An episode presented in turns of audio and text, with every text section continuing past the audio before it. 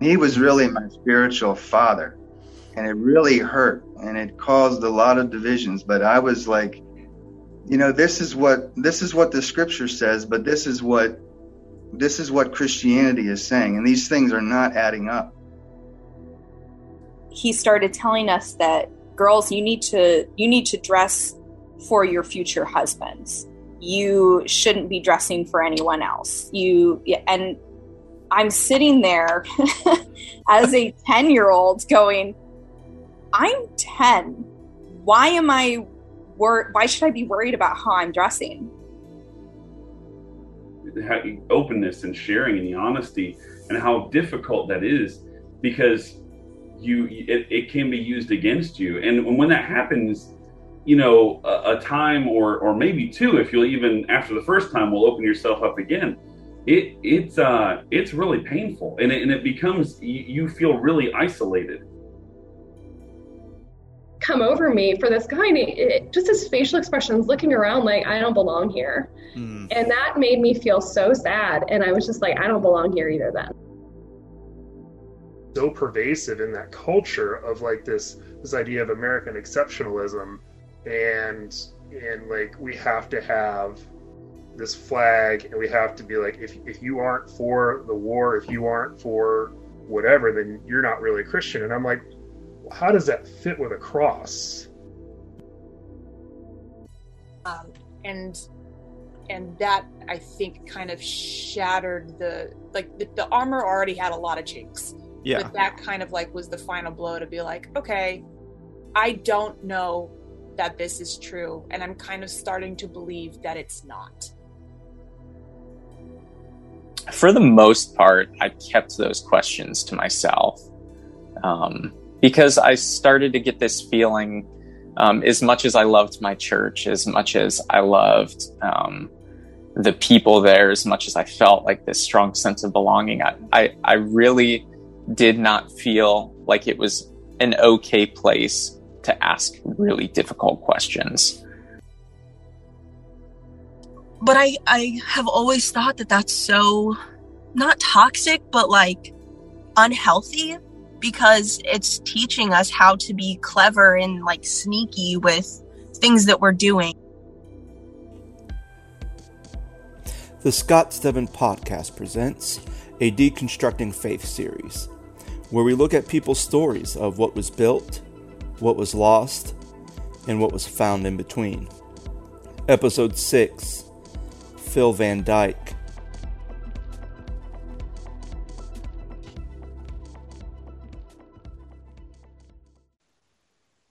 Hello, everybody. This is Scott, and welcome to the Scott Stedman podcast. And thank you for joining us on this Deconstructing Faith series. Uh, thank you for much love and a lot of the responses we have been getting uh, from this series. And today we're going to be talking with our guest, Phil Van Dyke. Uh, Phil is a good friend of mine. Actually, we were roommates together at uh, Anderson University and knew each other from church camps and everything in the state of Ohio. And it's great to reconnect with you, Phil, and to kind of hear uh, your story. So, Phil, thank you for joining me on the show. Yeah, thanks for having me on, man. So, Phil, just you. real quick, kind of give us like a quick update about who you are. Like, if you had to do a snapshot of who Phil Van Dyke is, what would you tell people? Well, I would say that I'm a husband and father. I am someone who is in between like career shifts, you know, like just trying to figure out where I'm going. Just finished my undergrad finally um, after not going to Anderson for 15 plus years or so, you know. Um, I'm I'm a nerd. I love to read, uh, and I just recently got into Major League Soccer. So all right. So, what team are you rooting for for uh, Major League Soccer? Crew all the way, baby. Yeah, Let's there go. we go. That's what I'm talking about. Crew. so Glory Phil, to Columbus, man. exactly. Uh, so, Phil, tell us a little bit about kind of like your religious upbringing. Like, what was life like for you? Uh, did you have a religious upbringing? Did you grow up in the church? Did you kind of come to the church at a later date? Just kind of give us a kind of an update on kind of your upbringing. I was a cradle Protestant. I grew up in the Church of God, which I think you did too. Um, no, I actually grew. I actually oh. grew up. Uh, originally, I grew up Nazarene, and then left okay. the church.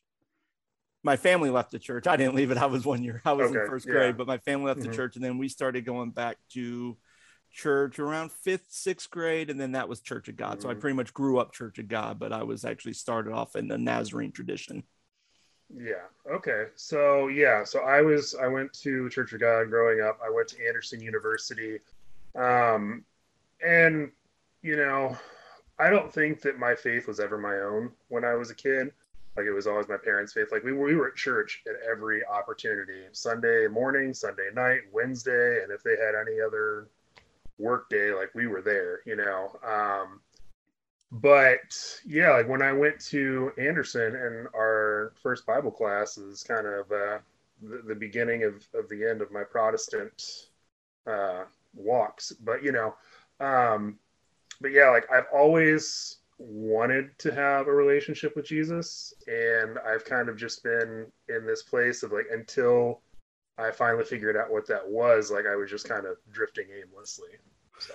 Yeah. So you you you mentioned that um, taking Bible taking your first Bible class uh, was the beginning of the end of your Protestant walk. So explain that to me. Like, how did that happen? Yeah, so uh, what was the professor's name? Uh, Barnett? Yeah, I had Barnett. Yeah, we, we were in the same one. Like it was that big lecture hall. It was like Yes. it was the first time I heard about Daniel dancing naked. Or yeah, Or David. David, David, yes, started with a D. Um, so I was like, well, I didn't know that happened. And then, but like that wasn't really a big deal to me. Like I thought it was funny, you know, in my immature brain. Um, but when I heard about the Deuterocanonical books and the Apocrypha, I was Mm. like, hang on a second, there's more. Like, what else have you not been telling me? And it kind of and it kind of like felt like when I was a kid and I found out that Santa Claus wasn't real and it was actually my parents. Like, what else have you been lying to me about? Hmm. and you know kind of because of that like i'm just a natural skeptic and like it took me probably until i don't know like maybe 2014 to really kind of like say like okay i'm officially done with the protestant church but i still kept going you know and it wasn't until i met my wife who was doing double duty she had friends at a protestant church that i went to which is where i met her and then on our first date, she whispered under her breath that she was Catholic, and she thought that was going to be the end of it. And I was like, "Well, wait a second, I've got questions," you know. Mhm. And then, you know, her and her family kind of just like took me in and just like answered all the questions very lovingly, and I just I finally found that spot. But yeah, um, it started in in uh, in college. Then I read stuff from Shane Claiborne, which really screwed me up Hmm. um, and you know a lot of people like but in a good way but some people might think that's negative. Um, but it, it taught me to like really question like what do protestants believe? Like how does how does this specific form of christianity fit into what like i feel like god is actually saying and what he wants us to do you know? And then just kind of like that holy discontentment for you know 10 plus years uh, before i met my wife. And then it wasn't until then that it just really took off Yes, and and it's interesting you bring up, um, you know, Shane Claiborne, and I think kind of some other influential books that came out because that was it. The Irresistible Revolution is that the book that one and about? Jesus for President were like And Jesus for President. And then I think you know, and there was also things like Donald Miller, Blue Like Jazz. That was like another Yeah. big book that came Yeah. out. And Mhm. you you bring up a good- you bring up an interesting point where you know the idea of especially within the Protestant church, you know, what is it that we believe? Because especially with all the different denominations that we have within the Protestant church and so many different, and even if you look at like the Methodist church and how many splits the Methodist church had and the Lutheran church and and some of these other kind of and even the Presbyterians, you kind of go, okay, well, what you know, not only like what is it that we believe, but also how is it that we put our belief into practice? Because sometimes those seem to be two different sides of they're part of the Mhm. same coin, but sometimes they seem to be on two different sides of the coin. Um, Mhm. so I think that's very interesting you say that because I think that's a big, um, I think almost a big catalyst to kind of what you're telling. Because I mean, obviously you're asking these questions, and what was it like about ten years? You're kind of a spiritual drifter, would you say? Yeah, exactly. You know, and I mean, I, like I went from church to church. You know, trying to figure out what what was good. The one thing that the Protestant church is great at is marketing and um, and trying to get you to buy into like a, a, a holistic view of, of, God that fits their brand.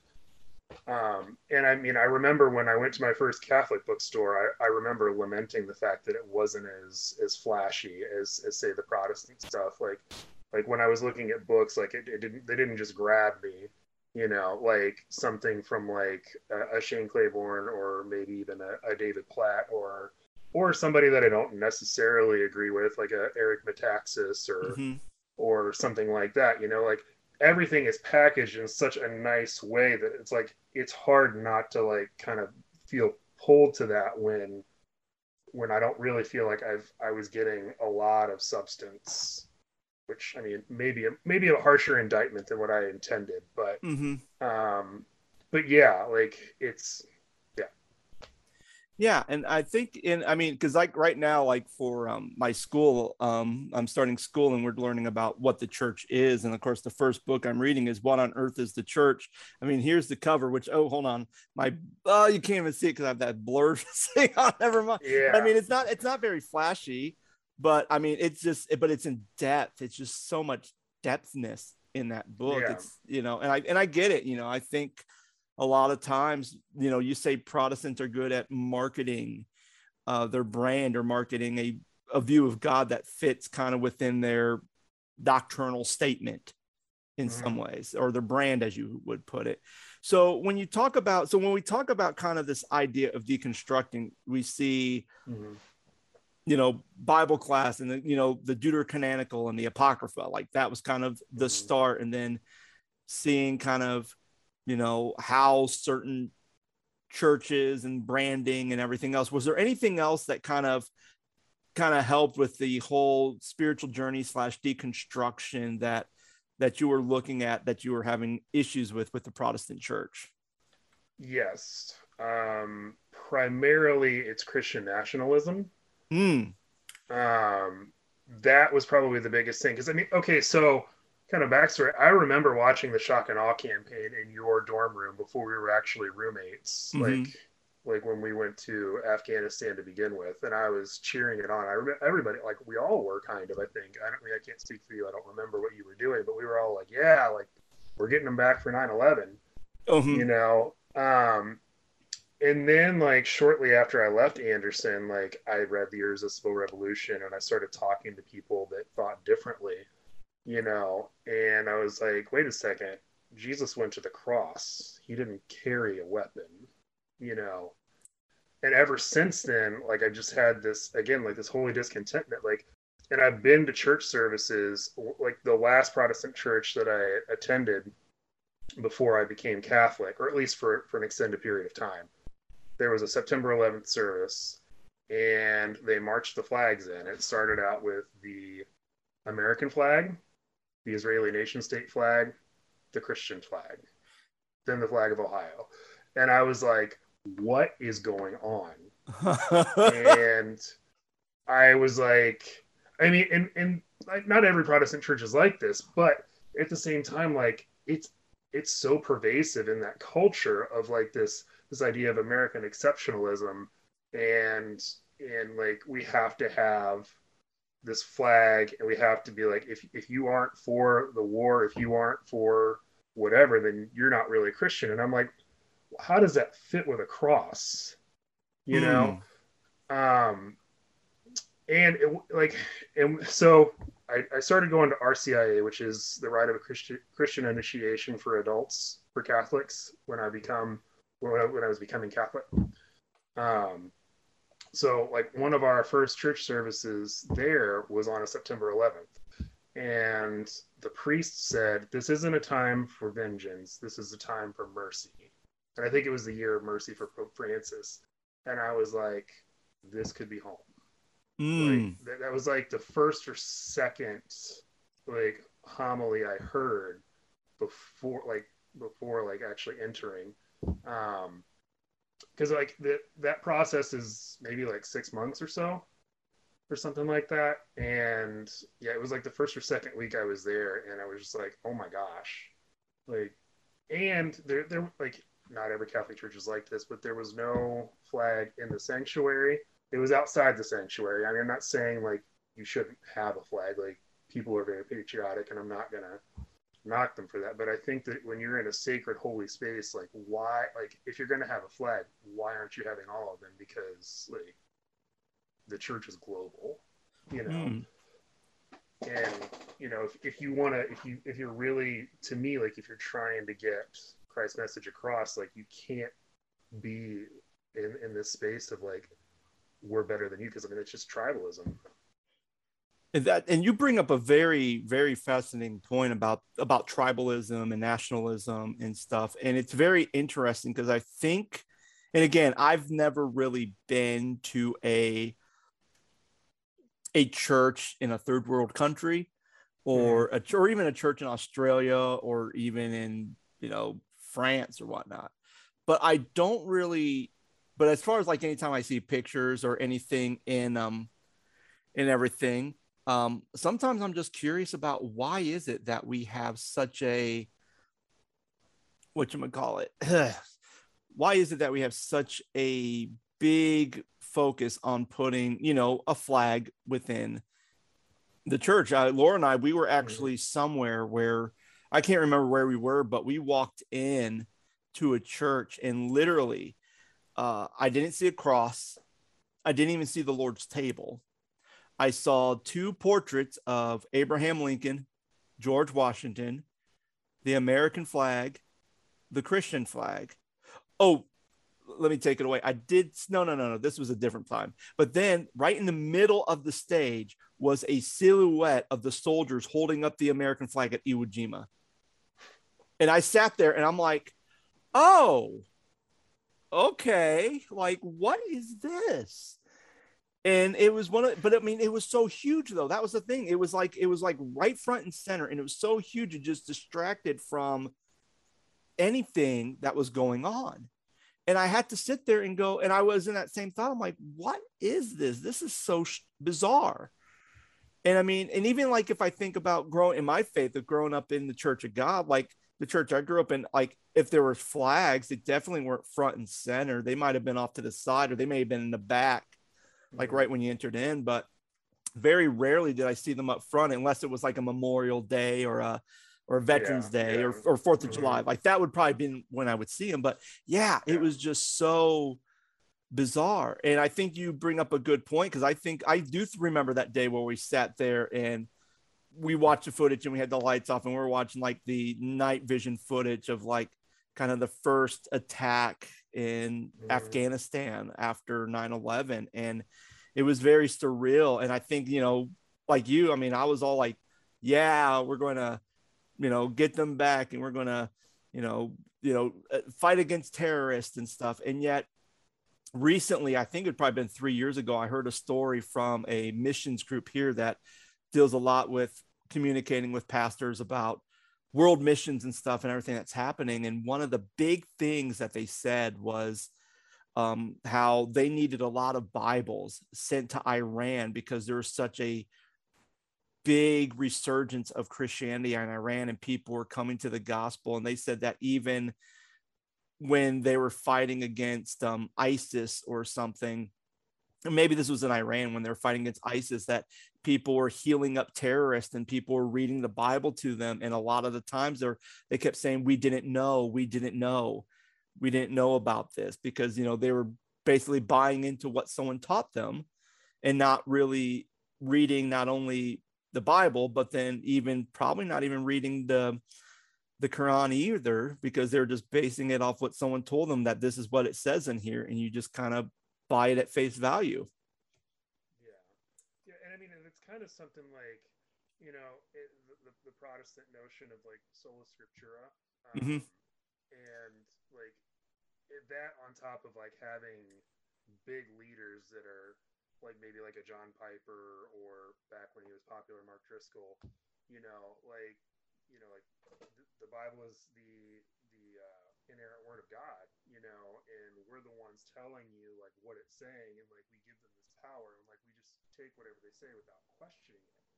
And like that's just as bad as any terrorist not questioning the Quran or or you know whoever they're listening to because you know like who know like how do we know that they're the ones actually interpreting it correctly like what is the correct interpretation of anything and i mean it's it's part of the reason why we're in the problem like why we have the problem we have is because there's so much celebrity in christianity that you know it's just easier to like check out and say oh well my favorite theologian said this so that's what i'm going to believe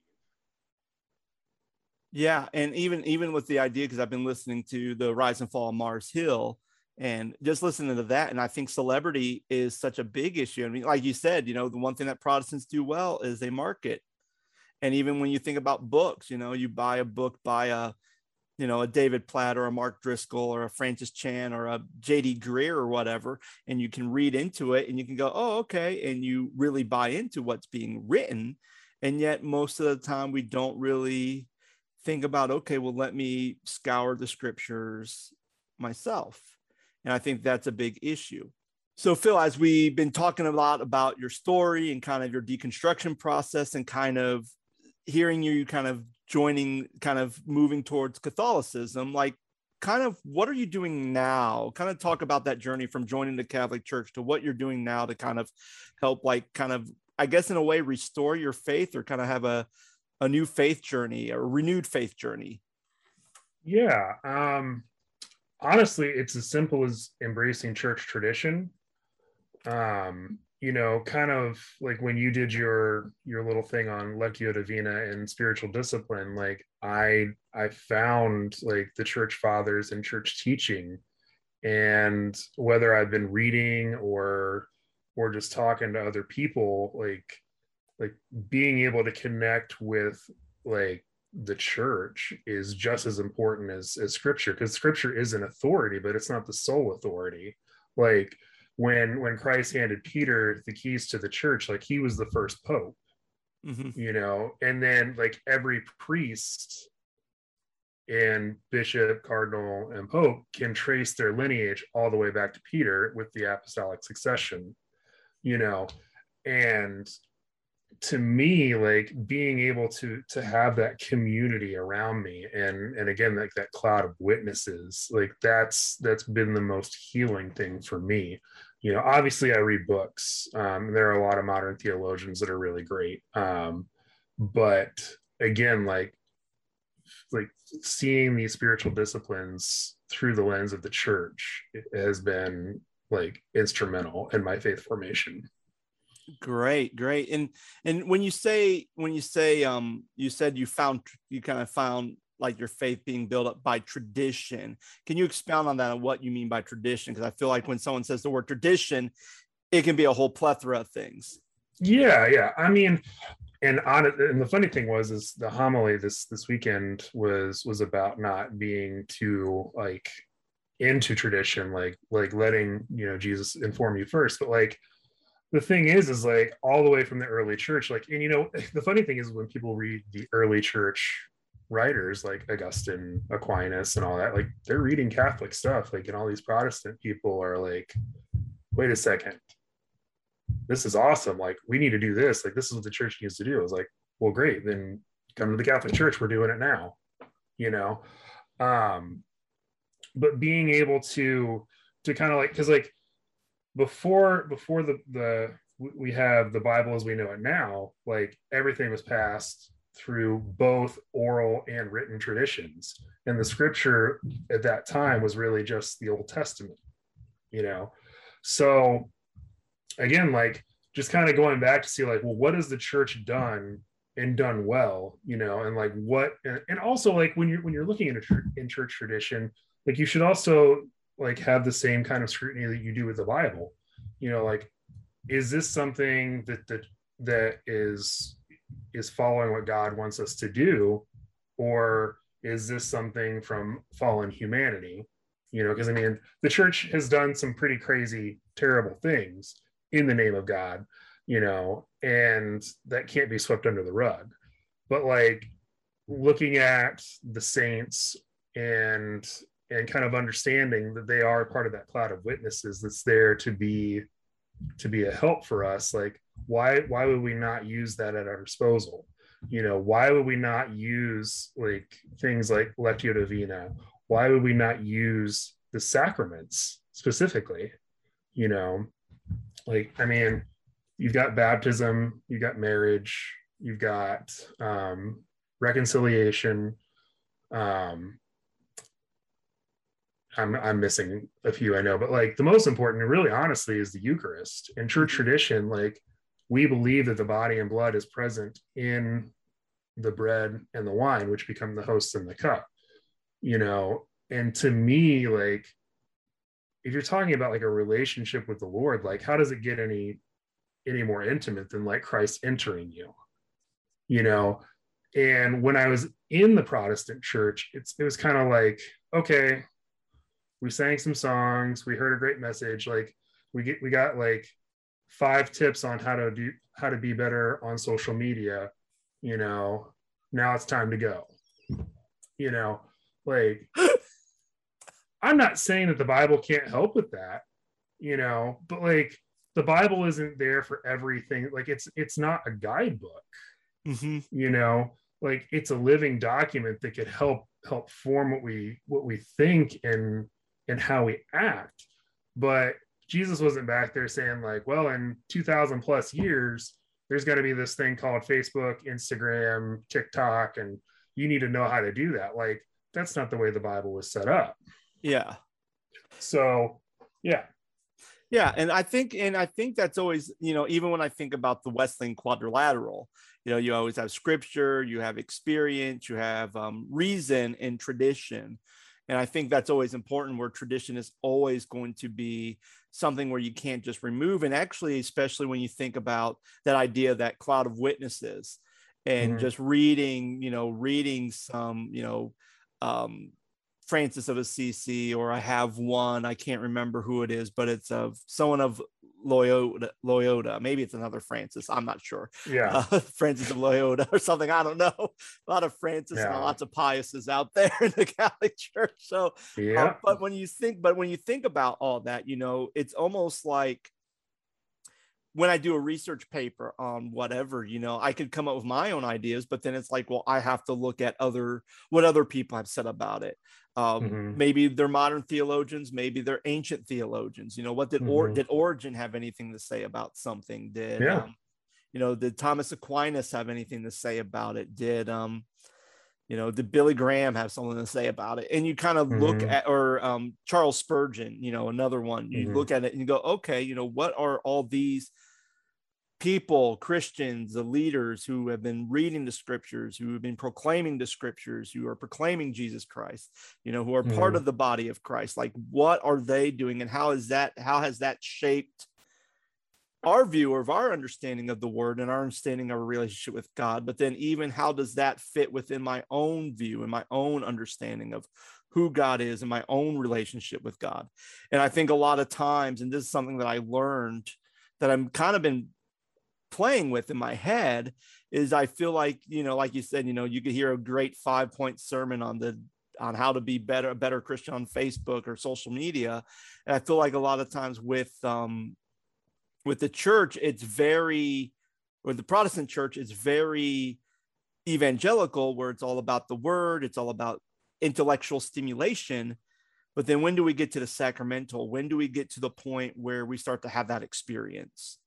Yeah and I think that's been a big, and that's been a big thing that I've been thinking about is, you know, because there's always a big thing about it's always about reading the Bible, it's about listening, it's about Bible study, it's all about everything's all about up here, which is fine and that's great but when do we have the thing in here and when do we have that experience with our lord and savior? When do we have that experience with god? When do we have that experience where we're being transformed by the holy spirit? And that's always seems to be kind of a missing puzzle because we're all about the intellect and this mind stimulation but never the experiential yeah and and i mean uh, so like a byproduct of that is like because i mean i remember when i was protestant and like and i had to defend my faith and like i had to be right. If i was wrong then everything that i ever knew had to be put into question you know and like and the beauty of the sacraments is that like it forces you to sit down and just recognize that there is a giant mystery that we'll never understand until you know we get on the other side of heaven and again like another one of the healing things for me is being able to sit in that mystery and when somebody says well what about this? and be like honestly i don't know. Like let's let's look at it together and see what we come up with. And we may not come up with the same definition or or whatever but like that's okay. You know i think that as long as we're humble enough to say god teach me he's going to do that yeah and and you bring up and you bring up two great things you know there's always been this thing with the apologetics and like we have to defend everything we have to defend and we always have to have an answer and if we don't have the answer then what does that do to our faith? I think that's a huge thing where like you said and that's one of the things that i've always t- when i talk about evangelism when i teach evangelism people go well how do i tell people about jesus? I'm like well go work with them be in a relationship and if they ask you questions and you don't know the answer then that's fine. It's okay not to have the answer but then that might be something that might could be the catalyst for both of you mm-hmm. to come together to have that point of experiential to have that point of communion with god. And as you are searching for these longing answers that apparently are kind of these hangups for why they're not having that connection with christ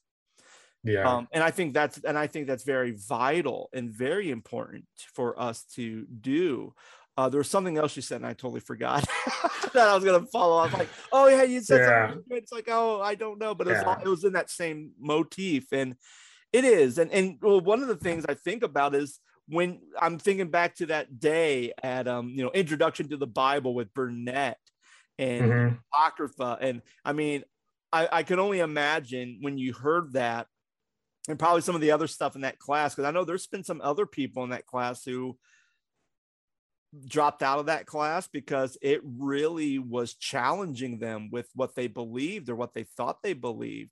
Mm-hmm. And I mm-hmm. think in, in your case, it was something where, yeah, you had to go on a spiritual journey, but eventually you ended up finding something to kind of um, that kind of is helping you grow stronger in your faith and stronger in your relationship with God. So in some ways, kind of that some of that shaking of the tree, you know, kind of got mm-hmm. the bad fruit, kind of got some of the bad fruit that would have been planted that's been hanging on the branches so that more good fruit could be grown from there.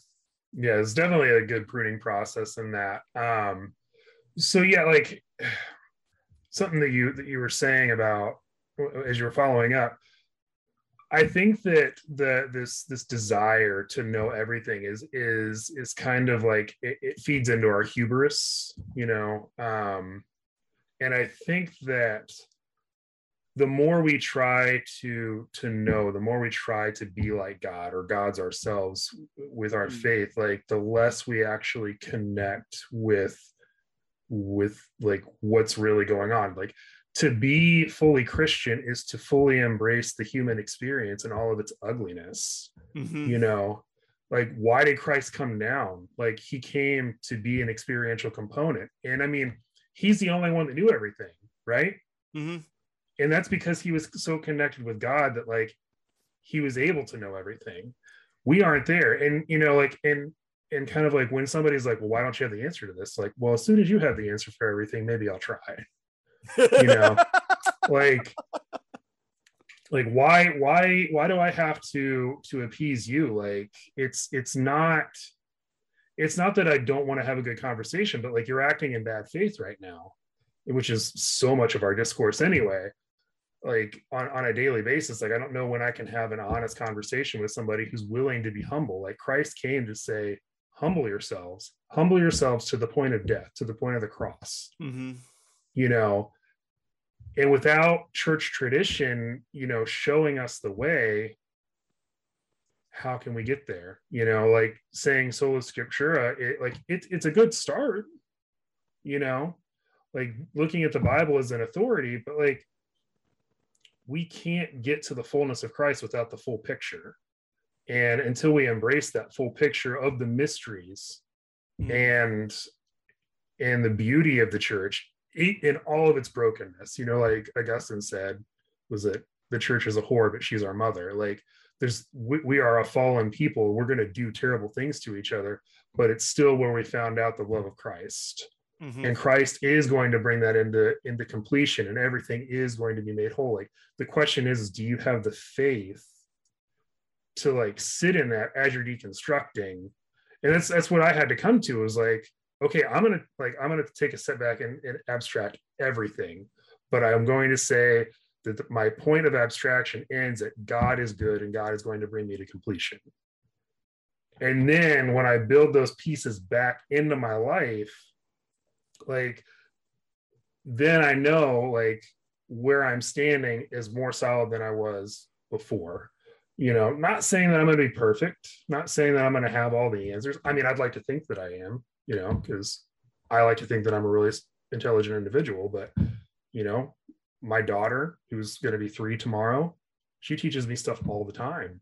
You know, my wife blows me away. Like she's she's my rock. You know, and being able to to have her in my life and her family, you know, be like we don't agree on everything, like, but we love each other enough to know when we can have those conversations and when we need to walk away and and just kind of just like stumble through life together trying to bring each other closer to the lord you know? Yeah absolutely phil and i think that's a great place to kind of stop on this mm-hmm. uh, interview so phil again thank you so much for joining me. It has been a long time since we've seen each oh, other and, and, hopefully once i'm back in ohio for long periods of time i feel like anytime with having kids it's like anytime i come back grandparents get the priority so oh yeah definitely. definitely but guys, again, thank you so much for listening to the Scott Stedman podcast. Uh, again, we would like to know your thoughts and your opinions on this show or on this episode. Uh, hopefully, once I start, if I get a lot of feedback, I definitely will probably do a follow up episode just to kind of answer some more questions and maybe be able to bring uh, some of our interviewers, interviewees back on the show to just kind of answer some of these questions that you still may be lingering. Because again, like Phil says, this is a process and this is a, a great healing process for some of you who may currently right now be listening to us and going through a deconstruction uh, phase in your faith. Uh, guys, again, you thank you again. I can never thank you enough for being such great support to this channel and to listeners. Again, you can message me, um, whether through it's our Facebook page, the Scott Stedman Podcast on Facebook, or you can go to my website, thescottstedman.com. Put your messages on there, and we'll definitely be able to get back to you and help you out. And uh, again, Phil, thank you so much for joining me on the show. I greatly appreciate it. Thanks for having me on, man. And guys, again, thank you again for listening. And I hope you have a wonderful rest of your week. And we'll have a new podcast on soon. Take care.